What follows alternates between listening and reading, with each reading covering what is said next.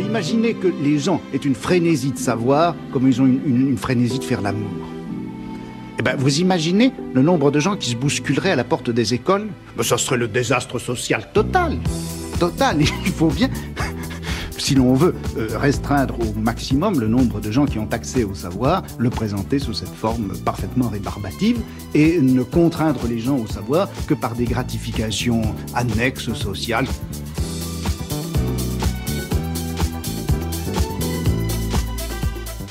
Mais je crois qu'il y aurait, euh, qu'il y a, qu'il y a un plaisir intrinsèque au savoir, une libido sciendi, comme disent les gens savants. Je ne suis pas. Bonjour à toutes et à tous et bienvenue dans Libido Sciendi, une émission qui prend le temps d'être à l'écoute de la recherche. Aujourd'hui, on va parler de cinéma, de cinéma de science-fiction américaine dans les années deux mille dix. Et on va se demander comment ce cinéma représente le contact humain-non humain, et notamment la crise de ce contact. Pour en parler, j'ai le plaisir d'accueillir Samuel Saint-Pé, fraîche, euh, j'allais dire fraîchement diplômé, mais en fait, euh, en fait non. On, en fait non, on est dans la, la fin du doctorat en art du spectacle. Euh, bonjour Samuel. Bonjour Joseph. Alors, est-ce que euh, tu peux nous expliquer un peu euh, plus précisément quels sont les éléments euh, principaux de, de ce thème, euh, de ta thèse? Alors, les éléments principaux, ça va être euh, vaste.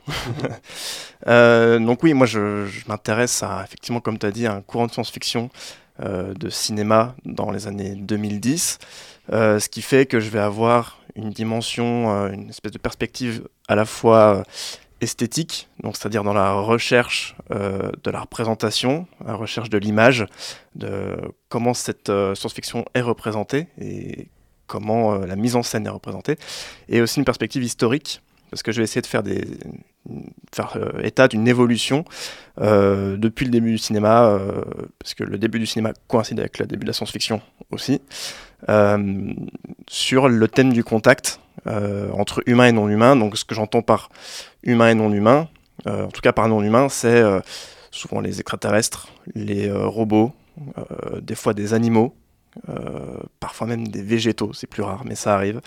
Euh, ça va être surtout voilà, aliens et robots, c'est l'altérité radicale. Voilà, c'est en gros une civilisation qui va être radicalement opposée à celle de l'humain. Et ce qui m'intéresse, c'est de voir comment elle est représentée euh, dans ce cinéma-là, euh, à travers euh, le siècle et demi de, de cinéma qu'on a eu, euh, un peu moins, euh, jusqu'à présent, et comment ça a évolué au fil euh, aussi des changements euh, de l'histoire américaine. Euh, notamment américaine. Je me suis beaucoup recentré sur euh, les États-Unis pour aussi cibler mon, mon, mon sujet, euh, mais ça m'a pas empêché d'aller voir aussi un peu en France, euh, dans le bloc soviétique aussi, euh, ponctuellement. Euh, voilà, c'est, ces choses-là, euh, plutôt esthétiques et historiques, mmh. mon sujet. Donc par exemple, comment euh, eh ben on peut partir du début peut-être. Ouais. tu, tu le fais commencer où, ton, ta frise? Alors, mon, en tout cas dans ma démarche, j'ai commencé au plus récent, du coup, euh, et ce qui m'a intéressé tout de suite, c'est le film Premier Contact de Denis Villeneuve, qui est sorti en deux mille seize. Euh, c'est par ce film-là que mon sujet commence, euh, parce que c'est un sujet qui parle de linguistique, beaucoup, et qui va avoir une grande dimension linguistique. Quand je dis grande, je pense que les, les linguistes euh, se foutraient de ma gueule, mais en vrai, il euh, n'y a jamais eu autant de, de sciences linguistiques, de sciences du langage, de sciences de la communication dans un film grand public. Euh, parce que ce que je n'ai pas précisé, c'est que je m'intéressais au cinéma grand public. Euh, pour moi, c'est ça qui m'intéresse le plus, c'est pouvoir voir ce que ce cinéma américain qui nous inonde tous les jours mmh. va euh, pouvoir nous, nous montrer de l'étranger radical. Euh, et là, ça m'a un peu posé question sur euh, euh, dans ce film-là, il y a un ton qui avait pas trop avant, euh, une chose très lente, une esthétique très lente, très. Euh, euh, moi, j'utilise le mot de neurasthénique ou de, de léthargique, quelque chose de très euh, plombant en fait. Euh, dans l'esthétique, euh, dans la manière de filmer, euh, dans le montage aussi qui qui fait pas euh, blockbuster, alors que c'en est un. Mmh. Euh, il se situe un peu euh, entre euh, film d'auteur et, et film euh, grand public. C'est un peu la volonté de ce film. Donc c'est ça qui m'a, euh, qui m'a intéressé, qui m'a interpellé. Celui-là et un autre film qui qui s'appelle Ex Machina d'Alex Garland, donc en deux mille quinze, sorti juste un an avant, et euh, pareil en fait, qui va faire état de euh, beaucoup de, d'enjeux de communication. Alors, alors là, ça va être plutôt autour de la robotique, autour de euh, la linguistique appliquée à la robotique, euh, notamment, et, euh, et tous les enjeux de communication, euh, enjeux corporels, médiatiques, et cetera, que ça va soulever. Et, euh, et donc j'ai trouvé une similitude entre ces deux films, euh, notamment dans la disposition, dans la disposition du, du contact entre humain et non humain. On va y avoir toujours une, une barrière euh, physique, vraiment une, comme une vitre. Et deux fois en deux ans, euh, un, deux films qui parlent euh, d'une rencontre avec une barrière comme ça. Euh, voilà, c'est un motif qui m'a euh, interpellé et j'ai voulu creuser parce que les questions de communication et de linguistique, euh, c'est des choses aussi qui font partie de mon bagage euh, théorique, mon bagage universitaire. Et donc, euh, je, je me suis plus plongé là-dedans et essayé de voir, euh, aller prendre d'autres films dans, dans le corpus. Et, euh, et pour remonter après euh, aux, aux origines de tout ça et de la manière de montrer le langage, et cetera. Mais est-ce que du coup tu dirais que euh, ces deux films qui sont du coup sortis dans les années deux mille dix, est-ce que ça re... est-ce que est-ce que ce contact euh, communicationnel qui, qui est vraiment, où la communication euh, verbale et physique prend, prend un aspect important, est-ce que c'est significatif, est-ce que c'est spécial dans l'histoire du cinéma que le contact avec le non-humain se fasse de manière très linguistique ? euh, Pour moi, oui. En tout cas, c'est ce que j'essaie de démontrer. C'est mon hypothèse mmh. de départ. Effectivement, qu'il y, y aurait quelque chose dans ces années deux mille dix qui se serait passé au cinéma grand public pour nous montrer euh, voilà, une... des questions accrues sur le langage. Euh, il faut savoir que c'est quelque chose, pour le coup, qui, ex- qui existe beaucoup en littérature depuis très longtemps, depuis les débuts de la littérature de science-fiction. Euh, assez tôt, on va parler de linguistique, on va parler de manière de rencontrer l'étranger, euh, d'ouvrir la possibilité à ce qu'il soit plus fort que nous, alors que le cinéma euh, est beaucoup plus lent là-dessus. Il va falloir attendre les guerres mondiales, des choses comme ça. Donc c'est pour ça que ça me fait dire qu'il y a peut-être quelque chose dans ces années deux mille dix, et je me suis arrêté pour l'instant pour, euh, pour valider cette hypothèse-là euh, sur le fait que dans notre société aujourd'hui, dans l'ac- l'accélération des révolutions industrielles euh, euh, avec les te- technologies numériques qui sont accélérées, les réseaux sociaux, Internet, et cetera, probablement qu'il y a une, une, trop de langage, presque trop euh, une saturation euh, médiatique, saturation de la voix, une saturation... Euh, du langage et, et ça va de pair avec euh, alors là c'est plus propre à la France, mais une réflexion sur euh, qu'est-ce qu'est le bon langage, qu'est-ce qu'est le bon français, le bon, euh, la bonne langue, est-ce que, euh, est-ce que c'est quelque chose de très figé ou est-ce qu'au contraire c'est quelque chose de très changeant. Il y a tout un débat de société qui est revenu euh, bah, avec euh, la féminisation de la langue, euh, etc., l'écriture inclusive, donc c'est toutes des choses qui sont très euh, crispantes aujourd'hui. Euh, donc voilà, c'est plutôt là-dessus que je vais euh, établir euh, mes recherches et voir là, un peu cette évolution-là. D'accord, donc euh, selon toi, il euh, y, y a plus de langage dans les films de science-fiction dans les années deux mille dix qu'avant ? Alors, c'est pas qu'il y a plus de langage, c'est qu'on va beaucoup plus réfléchir à ces mécanismes. Ah oui. euh, parce que le langage en lui-même, c'est quelque chose qui fait partie de la science-fiction. Euh, on va avoir beaucoup de films où il y aura des langages inconnus. Ça, très tôt, il va y avoir tout ça. Euh, le plus connu étant Star Wars, où on va avoir, euh, voilà, on va avoir Chewbacca qui va faire des grognements, R deux D deux qui va faire des petits bip-bip. Mais euh, la différence, c'est que dans Star Wars, par exemple, quand euh, R deux D deux il fait bip-bip, on a le personnage en face qui fait « Ah oui, c'est vrai, t'as raison, dis donc euh... !» En fait, c'est, par contre-champ, on comprend ce qu'a voulu dire R deux D deux. Donc il y a un truc un peu magique qui se place au niveau du langage. On va pas expliquer réellement euh, pourquoi les gens arrivent à comprendre euh, R deux D deux. Et euh, à la différence des films que j'étudie, où on va être beaucoup plus dans l'essai de comprendre comment ça fonctionne justement, bah, Premier Contact, c'est euh, purement une histoire de traduction, une histoire d'enquête linguistique, mmh.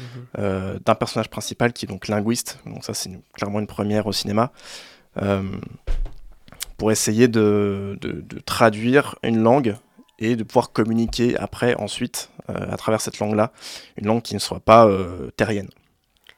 D'accord. Voilà.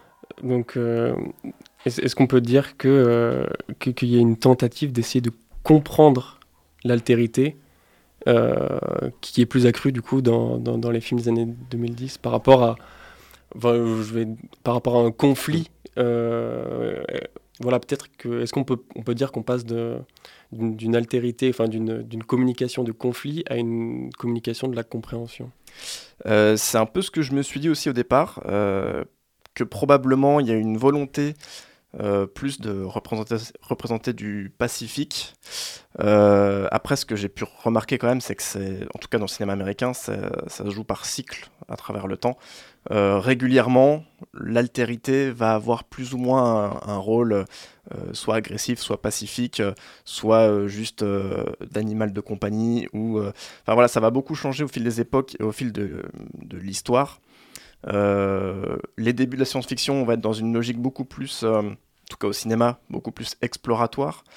Euh, avec les films de, de Georges Méliès, donc les premiers films euh, de fiction, un des premiers films de fiction, et qui est donc de la science-fiction, c'est Le voyage dans la Lune, où il y a les, des aliens dedans, euh, des habitants de la Lune, qui sont représentés comme des espèces de monstres un peu grotesques, mais pas méchants. Et après, on va voir d'autres films de cette période-là aussi. Il euh, euh, y a un film qui s'appelle Le vaisseau dans le ciel, euh, qui est danois, euh, où on va voir plus quelque chose de, de l'ordre du religieux. Euh, Les, les humains voient des demi-dieux quand ils vont débarquer, mais ça va jamais être vraiment méchant. Et après, petit à petit, avec le tournant des guerres mondiales, où on se rend compte que la technologie peut euh, causer d'énormes dégâts, euh, on va beaucoup plus s'en méfier euh, de, cette, de cette technologie-là, de cette euh, capacité à conquérir. Et on va aussi laisser la possibilité à ce que les aliens puissent être plus forts que nous. Donc ça, c'est euh, notamment le film La guerre des mondes, de Robert Wise, donc, qui avait été écrit par H G. Wells, qui est un auteur euh, fondateur de la science-fiction aussi, euh, dans la littérature.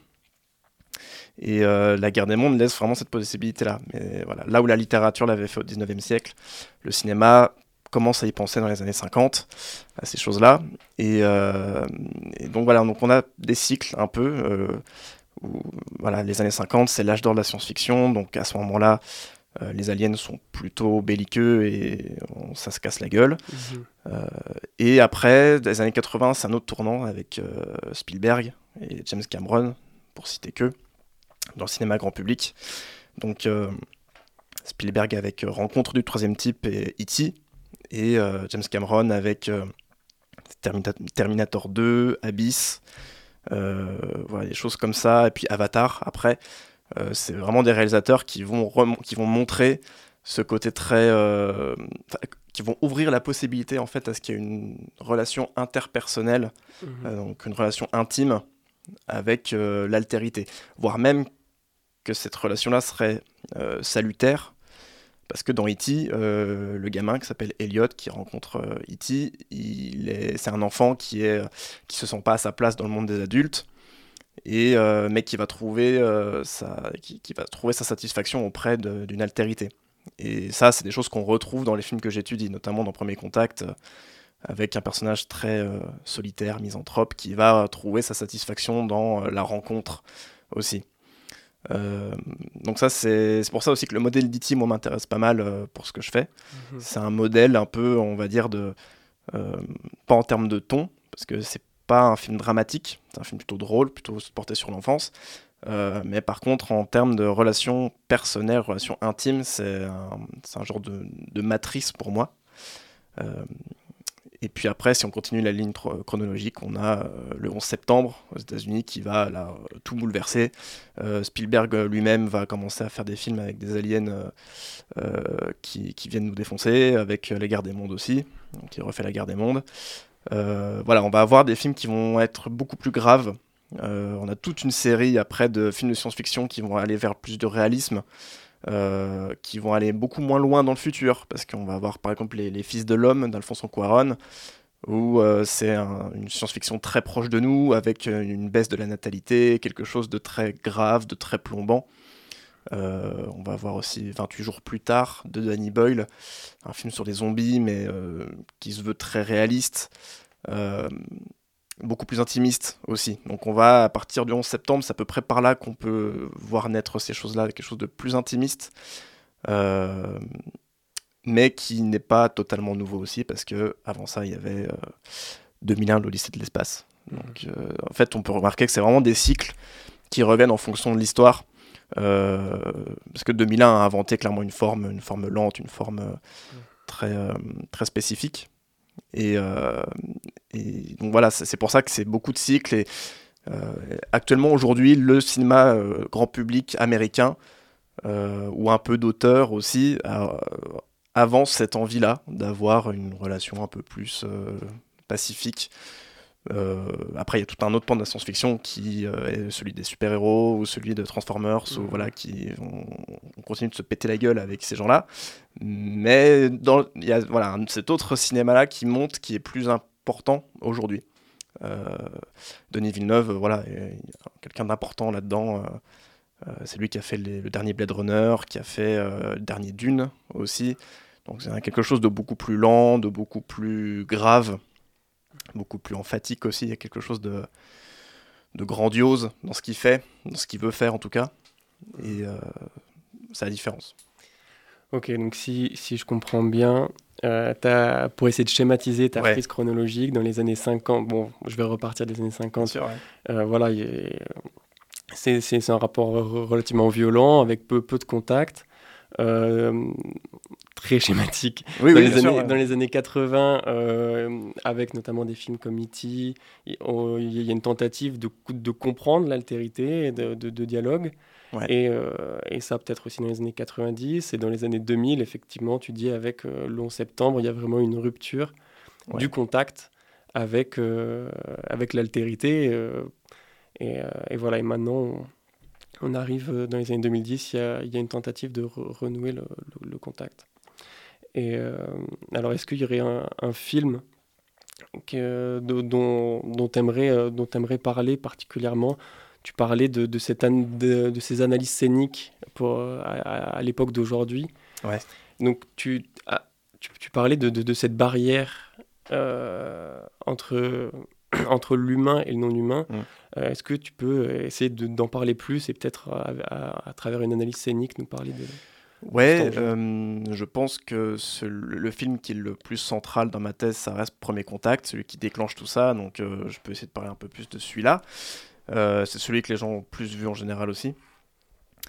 Euh, oui, ce qui m'intéresse dans ce film, ce que je disais, c'est qu'il y a un fort héritage euh, D'une, d'une science-fiction que j'appelle euh, introvertie, on va dire.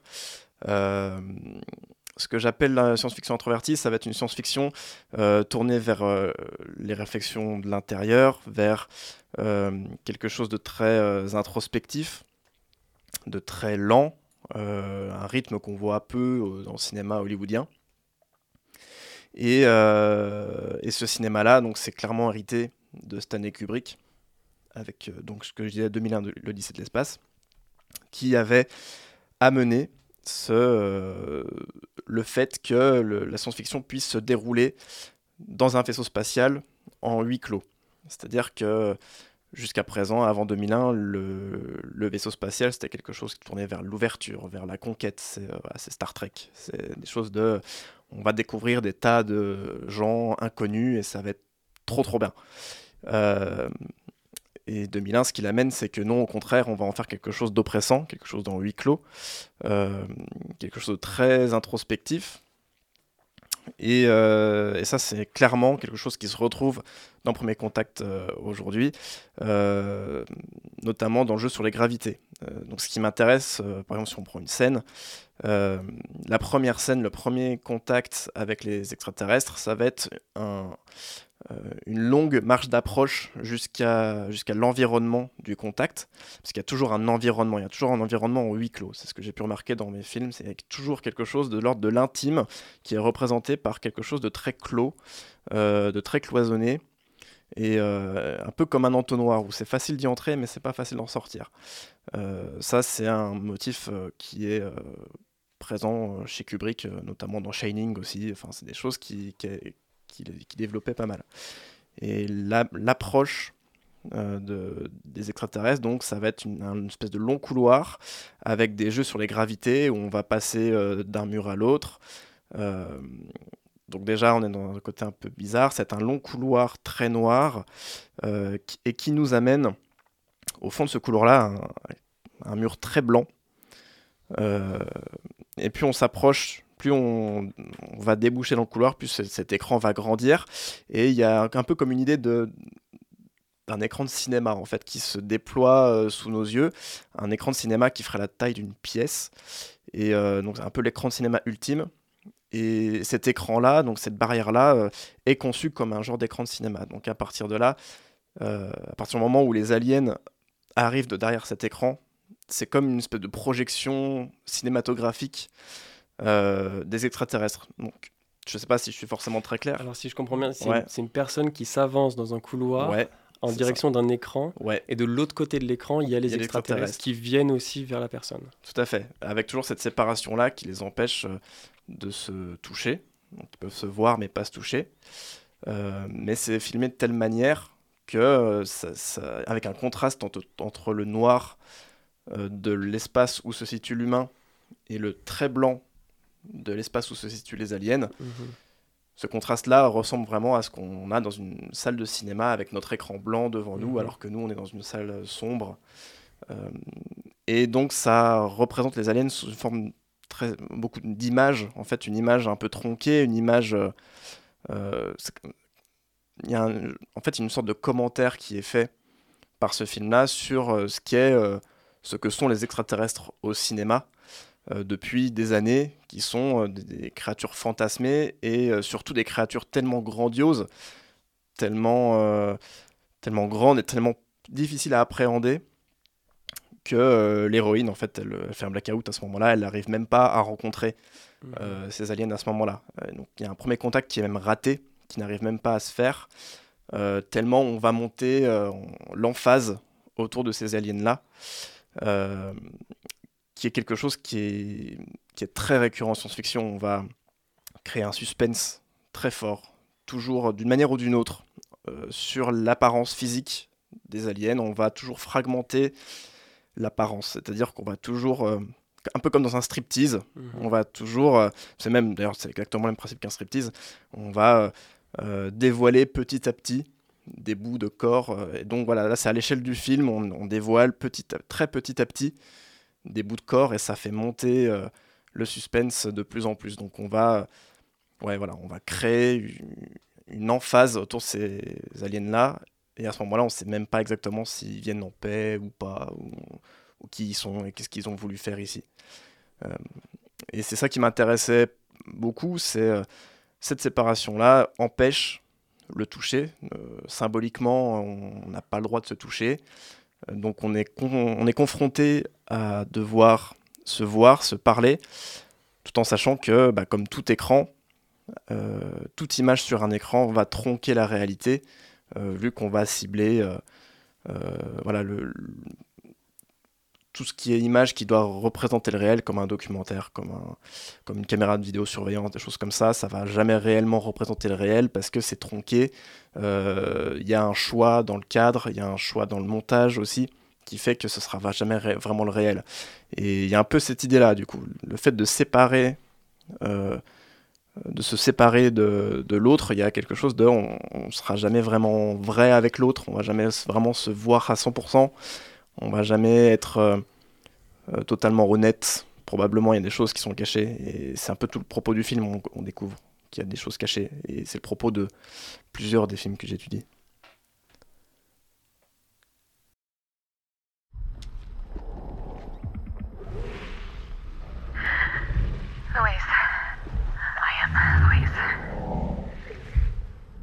What is that?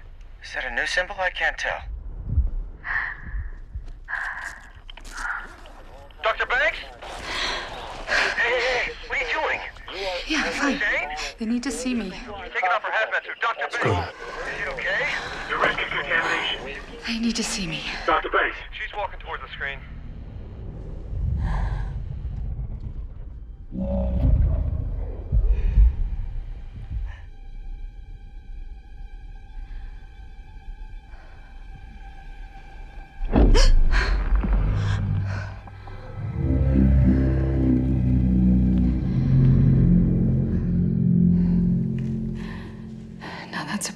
production.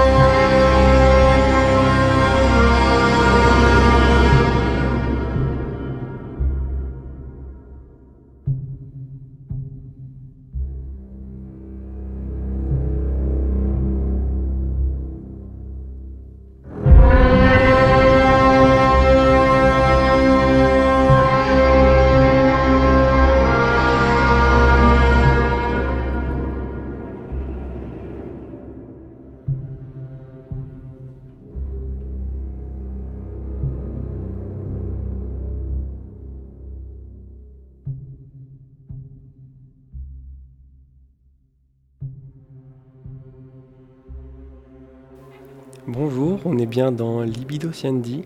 Aujourd'hui, on parle de cinéma avec Samuel Saint-Pé. Et euh, on était en train de, d'évoquer la, la barrière entre euh, l'humain et le non-humain. Et, euh, et une barrière qui est souvent, du coup, représentée dans les films. Et, euh, et ma question, c'est euh, est-ce que cette barrière-là, t'as donné des exemples de films euh, assez récents, mais est-ce que cette barrière, elle, elle existe depuis, euh, depuis les années cinquante, cette, cette barrière, je veux dire, euh, mise en scène Symbolique. Symbolique euh... et mise en scène dans les films. euh, j'ai... Justement, j'ai pas eu l'impression, dans les recherches que j'ai faites en tout cas, alors j'ai peut-être coupé des trucs, mais euh, c'est quelque chose qui, euh, qui n'existe pas. En tout cas, cette disposition-là euh, euh, n'existe euh, pas vraiment. Ce qui, ce qui a pu exister, c'est euh, dans les cas où on va avoir... Euh, des, des scientifiques qui vont observer de loin un, un alien mis en cage, on va dire, qui là, ça va avoir cet effet-là euh, de barrière, sauf que la barrière, elle va être mise par l'humain, euh, par question de, de sécurité. Euh, on va être toujours dans une notion bah, de domination, de, d'agression, de choses comme ça. Euh, là, ce qui en ressort, c'est euh, la volonté de poser égalité, un peu, Euh, qui est de façade, bien sûr, mais euh, de poser un peu en égalité l'humain et le non-humain avec juste cette barrière, euh, même si en réalité, bah, c'est, ce sont les aliens qui ont choisi de pouvoir faire, faire cette disposition-là dans le film. Euh, donc, y a, voilà, y a une volonté de créer une espèce de symétrie qui existait moins avant, euh, beaucoup moins même. Euh, Euh, et c'est ce, qu'on, ce que je remarque moi en tout cas dans les films que j'étudie, c'est une volonté de symétrie. J'ai un autre film dans mon corpus qui s'appelle Her de Spike Jonze, donc là en deux mille treize, qui est assez, euh, assez connu aussi, euh, et là aussi on a une volonté de créer une, une espèce de symétrie, une espèce d'égalité. euh, donc ça, ça raconte l'histoire d'un, d'un homme qui tombe amoureux de son intelligence artificielle qui est une voix, une simple voix, euh, incarnée par Scarlett Johansson.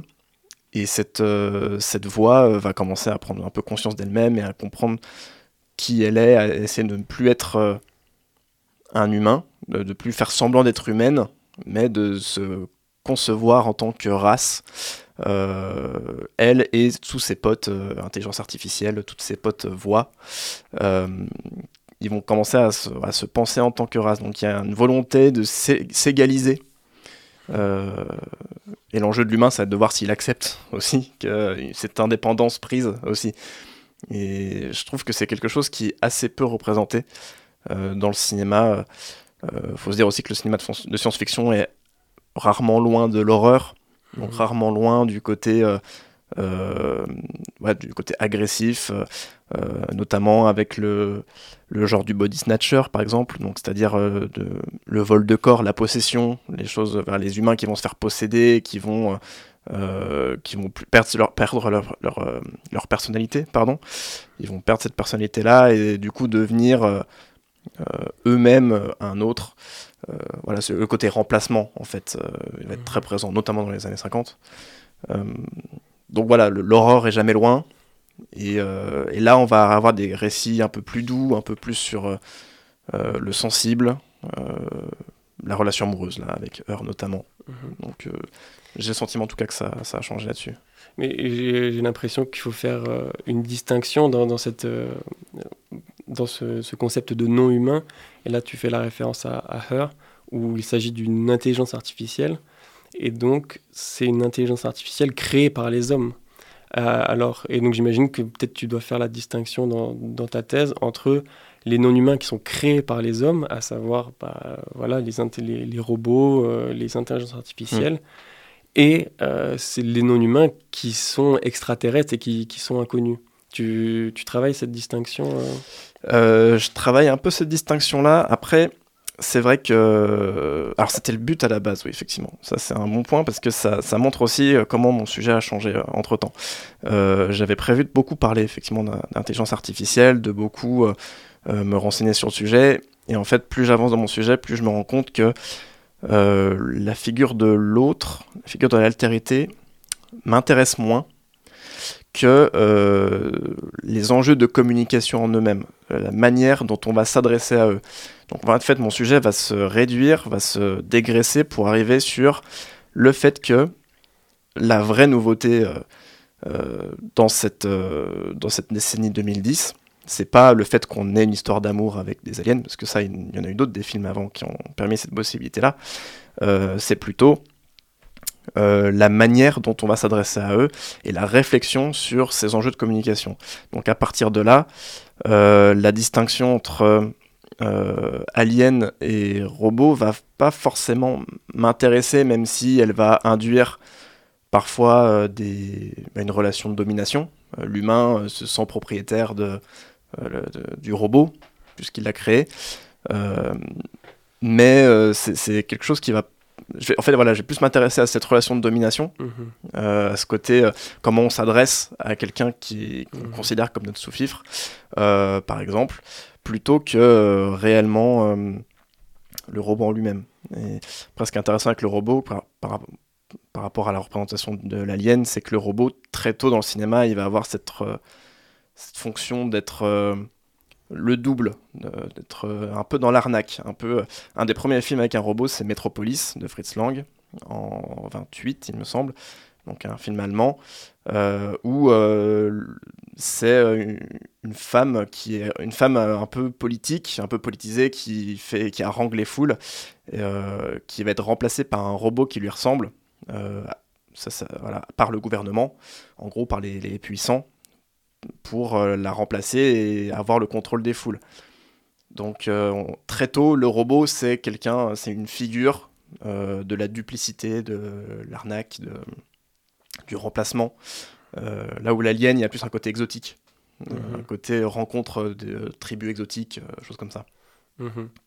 Et donc, oui, ça me, ça me fait penser un peu à, euh, au, au test de Turing, ouais. euh, au sens où effectivement, le, le robot, toi, tu, tu, tu trouves que de manière euh, un peu un archétype de, de la relation de communication avec le robot, tu penses que ça va être du coup c'est, ce, ce, ce, ce test de Turing, à savoir le, l'humain qui pose la, la question au robot et qui essaie de savoir quel, est-ce qu'il s'agit vraiment d'un humain. Ouais. Oui, il ne sait pas à ce moment-là, oui. Mmh. Et, et donc, oui, est-ce que tu penses que, que, que ce test, enfin, que, que cette relation très... Euh, Oui, te, tu parlais un peu bah, de, de doute, ou du moins de, de, de, de, de trahison de la part du robot. Euh, tu, tu la trouves assez générale, euh, représentative de la, la relation humain-robot ? euh, Assez souvent, ouais, il va y avoir un doute, en fait. Euh, on, beaucoup de films vont se baser sur ce doute-là, euh, sur le fait de cette espèce de... de ouais, toujours une suspicion qu'on, qui va potentiellement péter un câble et se retourner contre euh, l'humain, contre le créateur. Euh, ça, c'est pas pour rien. Ça, la science-fiction elle-même est née avec euh, le monstre. Euh, enfin, on attribue en tout cas la naissance de la science-fiction au monstre de Frankenstein de Mary Shelley, euh, qui serait la première euh, créature créée par l'homme et qui, bah, elle, même dans le bouquin, euh, commence à se retourner contre les créateurs. Et après, encore avant, il y a le mythe prométhéen.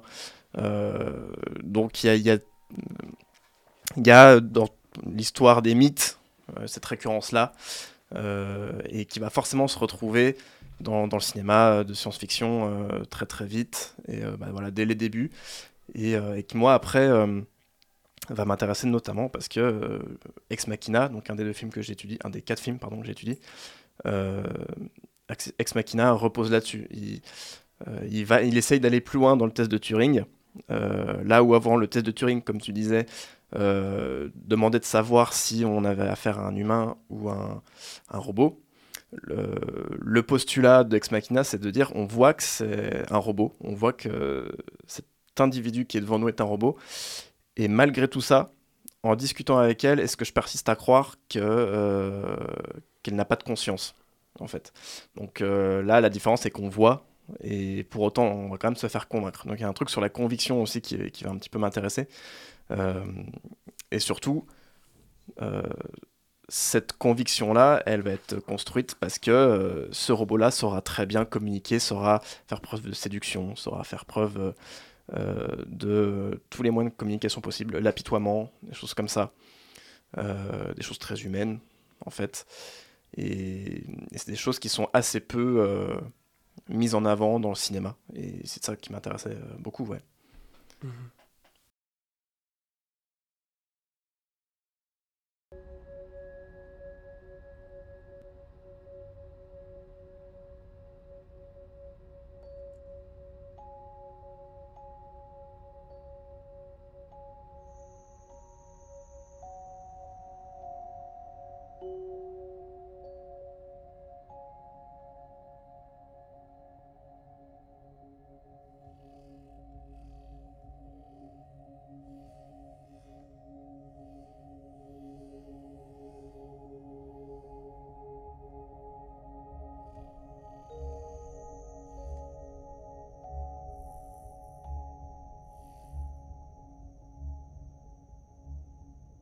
Bonjour.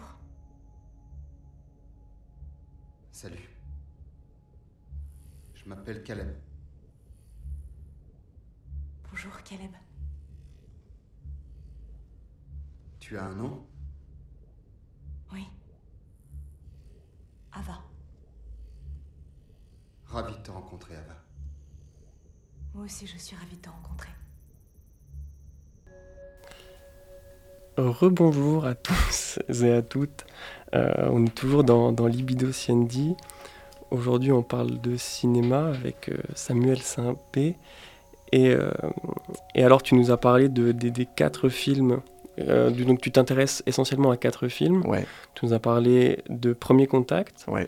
Tu nous as parlé d'Ex Machina, ouais. Et c'est, quels sont les deux autres ?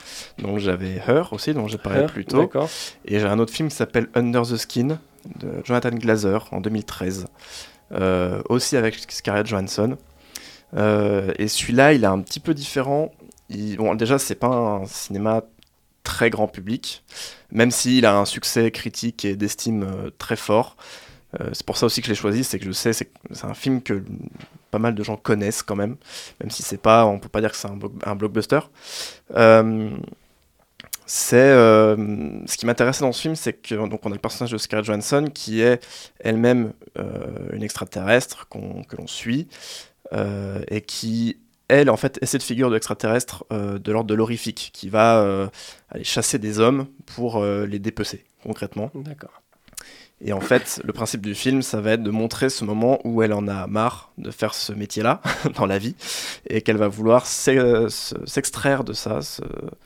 Euh, se, ouais, être indépendante, on va dire de ça, et, on va dire ça, elle va essayer de, de découvrir le monde des humains, et à partir de là, le film devient beaucoup moins horrifique, et euh, beaucoup plus dans la, l'étude du sensible, l'étude du, euh, de son propre corps, euh, euh, et c'est un film pareil qui est très lent, qui est assez peu bavard, euh, donc qui euh, va avoir quelque chose d'assez particulier là-dessus, mais ce qui va m'intéresser, c'est le, euh, encore une fois le côté commentaire de cette, euh, cette figure extraterrestre.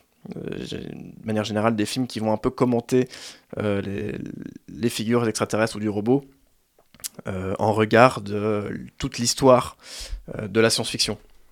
On va avoir beaucoup conscience, euh, à la manière d'un pastiche ou d'une parodie, euh, on va avoir conscience euh, qu'on est dans un film de science-fiction, et on va essayer de déconstruire les codes de ces, de ces figures-là. Euh, voilà. Et celui-là, il m'intéressait notamment pour ça. C'est, la, c'est, un, c'est un personnage qui est euh, donc assez peu bavard, qui ne parle que pour séduire et qui a euh, qui est dans l'ordre de, de l'image aussi, en fait, qui, euh, qui et qui va essayer de découvrir justement le monde humain. Donc c'est un peu le rapport inverse. C'est de voir comment euh, l'alien essaie de s'humaniser. Et c'est un des propos un peu de ma thèse aussi, c'est montrer comment les euh, les humains dans ce cinéma-là euh, en viennent à être euh, beaucoup plus euh, euh, aliens, extraterrestres, que les aliens eux-mêmes, ou que le robot lui-même. Euh, une espèce de renversement où, euh, voilà, où l'humain euh, va devenir un peu plus sauvage, va, ou va devenir un peu plus artificiel. Euh, en tout cas, il va, deveni- il va se devenir altérité, petit à petit. Et ça, pareil, je pense que c'est un trait d'époque, même si, voilà, ça, c'est, c'est pas les années deux mille dix qui l'ont inventé, mais il y a un trait d'époque qui se joue là-dessus, sur... Euh, on commence à en avoir marre de l'humain, et on montre que l'humain, on en a un peu marre, c'est pas le plus fort. Voilà, un peu plus. On montre un peu plus, encore, que l'humain, c'est pas le plus fort, mmh. je crois. Et donc, euh, est-ce que tu penses que dans, dans, dans ce film, Under the Skin, c'est donc un alien qui essaie de séduire les humains? Tu disais qu'il y avait une réflexion un peu de l'histoire du, du cinéma et de, et de la manière dont, dont l'alien est représenté, a été représenté. Et euh, tu, tu penses qu'il euh, y a aussi cette idée que l'alien a tenté de, de, de, de séduire l'humain à travers le... Enfin, qu'il y a, il y a, euh, est-ce qu'il y a cette notion de, de séduction à travers l'histoire du, du, du cinéma ? Est-ce, est-ce que c'est ce que veut dire le, le film Under the Skin ? Euh, oui, je pense. Je pense notamment parce que bah, la figure euh, féminine au cinéma est euh, la figure de l'altérité très souvent. Euh, et souvent, euh, pas pour les bonnes raisons, et souvent de manière euh, très cliché et très euh, problématique, on dirait aujourd'hui. Euh, c'est, euh, y a un espèce de cliché dans le cinéma américain, et notamment en cinéma de science-fiction, qui est ce moment où il euh, y a une femme alien, donc, ou un alien qui va avoir l'apparence d'une femme plutôt, ou un robot qui va avoir l'apparence d'une femme, euh, et qu'on va pouvoir se permettre de la dénuder d'une manière ou d'une autre. On va toujours trouver un moyen, on va mmh. toujours trouver euh, une petite excuse pour qu'elle puisse se dénuder, euh, qu'elle puisse être donc, du coup dans la séduction. Euh, c'est un cliché qui permet aussi de...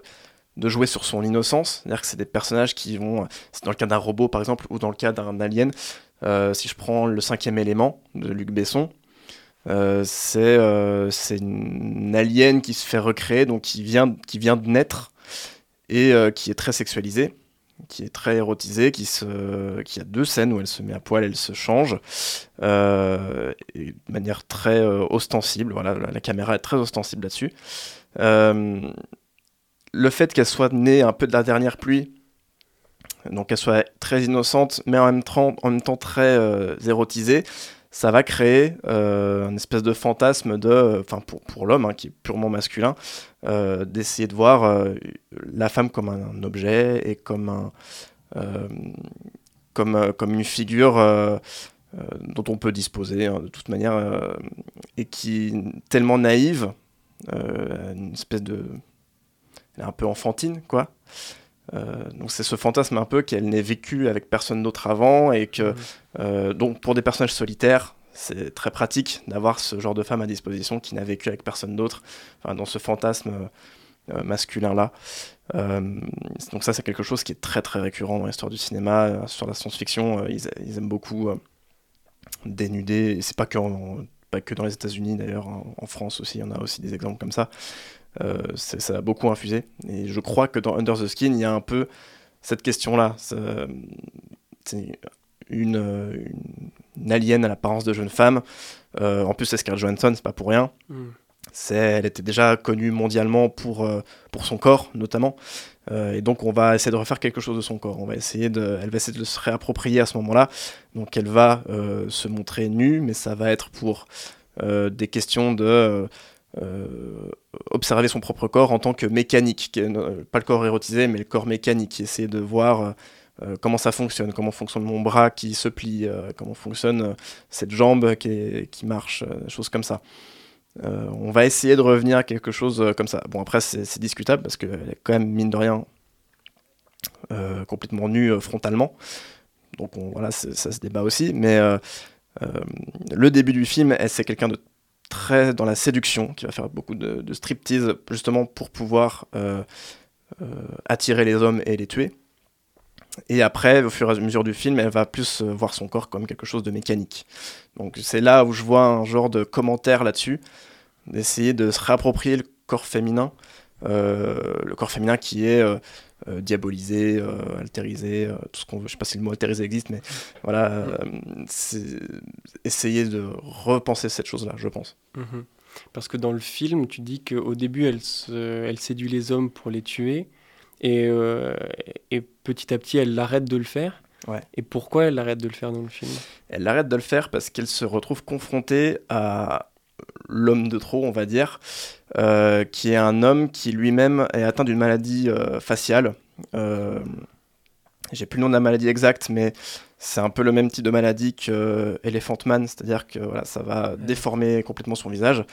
Euh, Et elle va l'alpaguer quand même, elle va le ramener euh, chez elle pour euh, le tuer. Et au dernier moment, elle ne le fait pas parce que elle se rend, on comprend, en tout cas, qu'elle se rend compte que euh, bah, il est lui-même aussi euh, très seul et lui-même, il ne sait pas euh, qui il est dans cette société-là, il n'a pas de place. Et il euh, y a cette espèce de, de moment où elle se rend compte qu'elle ne sait pas où est sa place non plus, où elle ne veut plus... Euh, Elle ne veut plus créer, euh, enfin, elle ne veut plus avoir cette dynamique-là de séduction à ce moment-là. Et à ce moment-là, d'ailleurs, elle arrête d'être dans la séduction, à part à un moment pour une relation qui sera consentie et qui sera mutuelle et voilà, qui sera plus, qui sera pas forcément dans la séduction, mais en tout cas dans la, euh, bah, plus dans la relation intime. Donc, elle arrête de tuer les hommes parce qu'elle se, elle a pitié de, de, de ce pauvre homme et elle se dit que les. qu'elle tue, elle tue des, des innocents ou des gens qui souffrent, c'est, c'est, c'est ça. Il y a une question de pitié. Alors dans le film, c'est, je pense que c'est quelque chose dont on peut...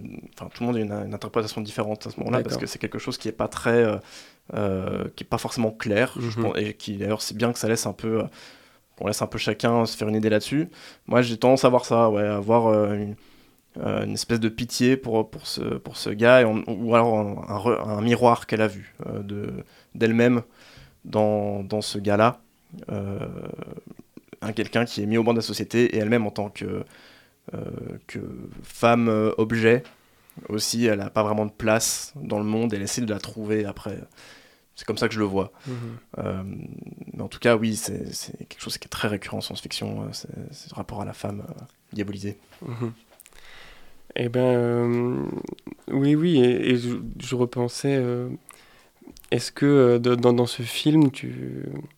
Je trouve qu'il, est-ce qu'il représente bien l'évolution des enjeux de communication dans le cinéma, au sens où, euh, euh, que, comme tu dis, au début, il y avait donc, dans, dans Under the Skin, au début, il y a, c'est, de la, c'est de la séduction, c'est de la séduction et c'est de la violence. Euh, c'est, c'est les deux types de communication, soit séduction, soit violence. Et à la fin du film, euh, tu dis qu'il bah, voilà, y a une relation consentie. Donc, euh, bah, voilà, c'est la, comment, comment on peut dire, c'est, la, c'est l'apothéose de la communication. Et est-ce que, tu trouves, est-ce que ça représente bien, du coup, peut-être le, le, le cheminement de ta thèse, où tu, tu dis que dans les années cinquante jusqu'à deux mille, c'est soit de la séduction ou, ou soit de la, de, la, de la violence, et que là, on, a, on arrive à un moment où il euh, où, où y a réellement des, des enjeux de, con, de, de communication euh, Oui, qui, qui sont profonds et, et forts pour, pour avoir une relation consentie.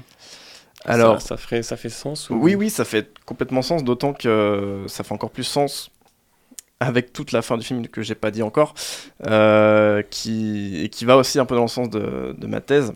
C'est-à-dire que oui, effectivement, on, a, on va de l'horreur jusqu'à quelque chose d'un peu plus, euh, d'un peu plus euh, symétrique entre humain et non-humain, enfin en tout cas une recherche, euh, cette recherche-là. Euh, sauf que bah, à la fin du film, concrètement, tout ça est détruit. Euh, ces, tous ces efforts-là sont complètement détruits euh, parce qu'en fait, ce qu'elle va faire, elle va avoir un espèce de trajet dans le monde des humains où elle va voir un peu le meilleur et le pire de l'humain. Donc le meilleur, ça va être pouvoir la, avoir la possibilité d'avoir une relation avec un homme, mais cette relation-là ne va pas fonctionner parce que bon bah spoiler, elle n'a pas de vagin. Donc du coup, elle ne reste qu'une image euh, elle, elle reste condamnée à cette condition euh, d'image, d'objet, euh, qui ne pourrait pas se, euh, se réaliser euh, sans le sexe. Voilà, pareil, ça c'est quelque chose de peut-être discutable, mais en tout cas c'est le propos du film. Euh, et ensuite, suite à ça, euh, elle va euh, être confrontée au pire de l'humanité, avec un homme qui va euh, tenter de la violer et qui va finir par la buter. Euh, sur un concours de circonstances tout à fait fâcheux, vous en doutez. Euh, donc euh, c'est, euh, c'est un peu l'idée de... Bah, on fait des efforts, mais à la fin, ça ne marche pas. À la fin, c'est... Est-ce que c'est... tout ça est très très vain. Euh, alors voilà, j'ai, j'ai un corpus de films où c'est beaucoup ça, c'est basé sur la dépression, beaucoup, euh, sur une ambiance un peu lourde, euh, mais et pas forcément toujours très optimiste vis-à-vis de ça, vis-à-vis de la possibilité en fait de pouvoir rester en contact. Et la fin de ma thèse se consacre un peu petit à petit à essayer de se dire, bah, est-ce que c'est vraiment une bonne idée de, d'avoir cette relation-là euh, avec l'altérité radicale? Est-ce qu'on pourrait pas juste lui foutre la paix? C'est un peu ça, et du coup je vais sur d'autres films pour parler de ça. Euh, notamment le film Nope, qui est sorti il n'y a pas très longtemps, de Jordan Peele, l'année dernière il est sorti, euh, où là je vais essayer de développer une autre analyse sur le fait que bah, est-ce qu'à un moment donné le, ouais, on ne foutrait pas la paix à cette altérité là, est-ce qu'on ne la laisserait pas aussi tranquille? Et parce que, est-ce que l'humain ne va pas finir par tout gâcher en définitive? C'est un peu euh, le côté très pessimiste de ces films là par rapport à l'humain, et ça correspond à son renversement, parce qu'on va le On va considérer l'humain comme inapte euh, réellement à la communication. Euh, donc tous les enjeux de crise de communication tournent autour du fait que l'humain euh, est doté de communication, mais en même temps, il, il en fait quelque chose d'un peu dégénérescent. Euh, et tout ça, ce que je disais au début, hein, coïncide du coup avec euh, cette accélération euh, de, de la voix médiatique, euh, des réseaux sociaux, le fait que la démocratisation de la voix de chacun, peut-être, ça coïncide en tout cas, je ne sais pas si c'est forcément un vrai, euh, une vraie euh, raison. Je pense que c'est quelque chose qui serait plus de l'ordre de la sociologie et, et serait peut-être un, un autre sujet. En tout cas, moi, dans la représentation, je constate que ça coïncide avec ce moment-là. Euh, et donc, on va plus se poser la question sur comment parler, vu que de plus en plus de monde a accès à cette parole aussi, dans le monde, euh, avec cette parole qui se démocratise. Voilà. Eh ben, merci beaucoup Samuel d'être merci venu, on arrive à la, à la fin de l'heure. Euh, merci d'être venu à Radio Campus euh, pour nous parler de ta thèse. Avec plaisir. Euh, bah, merci à, de nous avoir écoutés. C'était euh, Libido Sciendi pour euh, Radio Campus Grenoble euh, et euh, à très bientôt. Merci, à bientôt.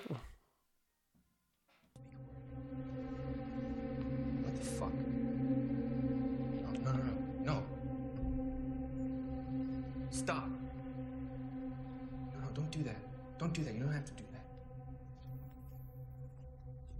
What are you doing? I told you you're wasting your time talking to her.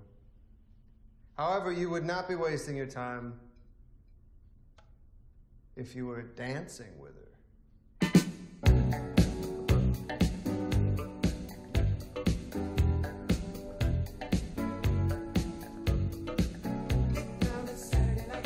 Go ahead, dance with her. Dance with her. No? You don't like dancing? She does. Come on, buddy. After a long day of Turing tests, you gotta unwind. What were you doing with Ava? What? You tore up her picture. I'm gonna tear up the fucking dance floor, dude. Check it out.